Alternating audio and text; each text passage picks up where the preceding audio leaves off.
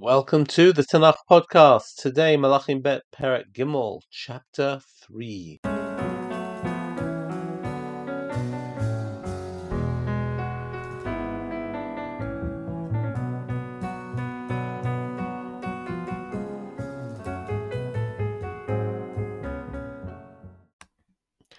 Chapter 3 tells us of a war in which the king of Israel, the king of Judah, and the kingdom of Edom all go to war against Moav. A little bit of the background. We're already told in Melakhim Bet, chapter 1, verse 1, Vayisham Moab Israel acharei mot achav, that Moav had been a colony of the northern kingdom, and after Achav's death, the, they had rebelled. They had rebelled against the northern kingdom, and that's uh, repeated um, in verse 5. And now Melech Israel, whose name is Yehoram, joins with Yehoshaphat and Edom, and they engage in a campaign to regain the colony of Moab. At this point, they all march in war, and they go a rather strange route. They go through the uh, south of the Dead Sea. They travel south, and maybe this explains picking Israel traveling south with Yehuda, joining with Edom, and they want to attack from the south of the Dead Sea uh, to ca- attack Moab from the south. The problem is that they run out of water. Uh, it would seem to be a, a, a, ridiculous logistical mistake. If you're marching an entire army to attack, the one thing you take care of is to make sure you had water. Uh, for whatever reason, they make an error and there is no water where they expect it to be. And it's at this point that they discover that Elisha, is is is amongst the troops, the prophet Elisha. And the kings turn to him and say, Could you help us? And at that point, Elisha delivers an incredible prophecy that lotiru ruach, you'll see no wind, you'll see no rain. However, the Nachal, the wadi, will fill up with water and you'll be able to drink, you and all of your flocks, all of your all of your animals. And more than that, he says, you will destroy all of the fortified cities. And this is what you must do. Kol tov tapilu. You must uh, knock down every good tree and destroy every um, every spring of water and any field that you see. You should totally destroy it by covering it with stones. And so it was. There's a tremendous uh, uh, miracle, and in the morning they find themselves with water. Moab see the water, and they think that uh, for whatever reason it's blood, probably because the Edom mountains are red, and the morning sun reflecting on the red mountains makes it look like there are pools of blood. They say, "Oh, there must have been fighting within the coalition." Israel fighting Judah, fighting Edom, and they advance, not realizing that the, the attacking force is ready for them. And Israel have a phenomenal victory. The only problem being some sort of a mess up at the end. The last two verses of the Perek are very, very enigmatic. That's a summary of what we see in the chapter. But here are some questions. Number one, how can it be that they, they run out of water? Why did they go that strange route that they take south of the Dead Sea? If they go north of the Dead Sea, that route has plenty of uh, sources of water, and they wouldn't have got into nearly so much trouble. And and a second question, which is we have a law in the Torah in Sefer Devarim that you're not allowed to destroy any good trees. You're not baltashchit. You're not allowed to take out your fury on the landscape, on the ecology.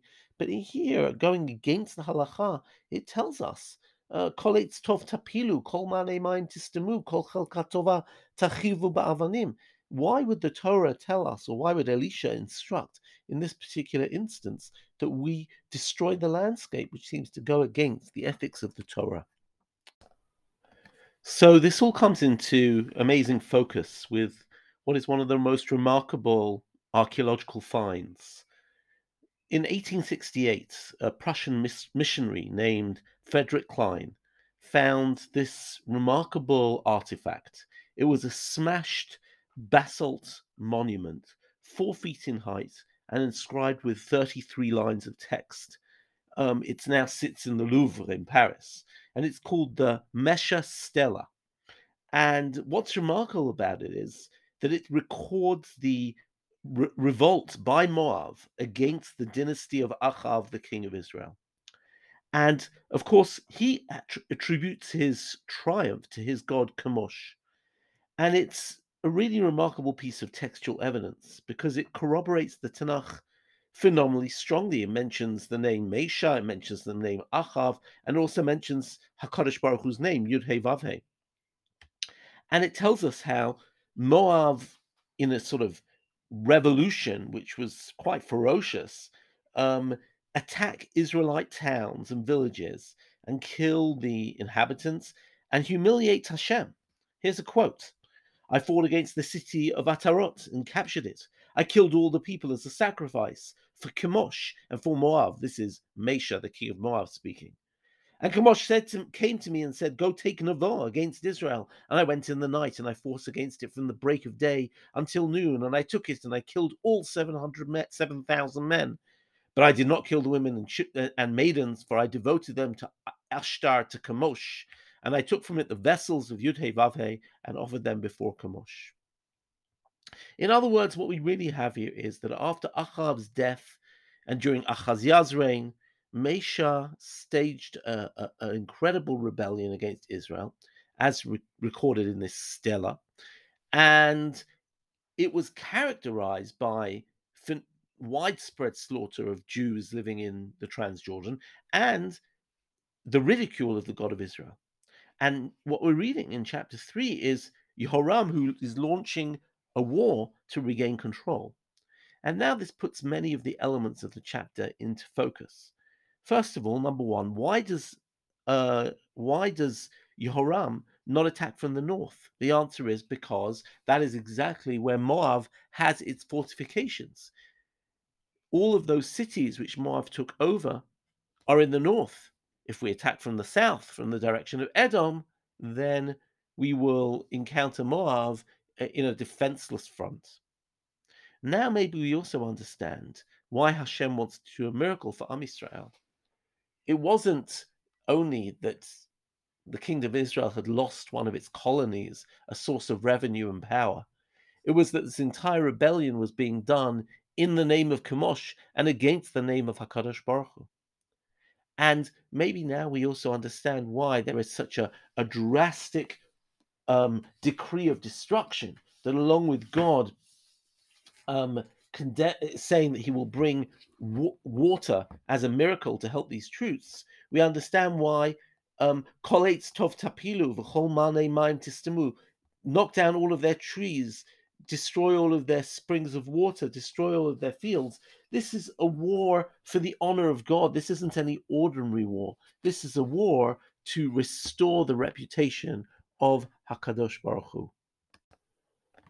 I'll close this podcast by noting just one interesting thing here. Elisha goes to war not in his official capacity as a prophet, but as one of the foot soldiers. And this shows Elisha's humility. It's difficult to imagine Eliyahu doing such a thing. In fact, when they depict him, they describe Po Elisha ben Shaphat asher yatzak mayim al yedei Eliyahu. Here is Elisha ben Shaphat who poured water, who attended to Eliyahu. And it's interesting that water does seem to be a very strong theme, as opposed to Eliyahu's fire. If you recall, um, in the last chapter, Elisha's first act was to heal the water at Jericho. And now he has a miracle of the water. And he's described as the attendant of Eliyahu, pouring waters on Eli, Eliyahu's hands.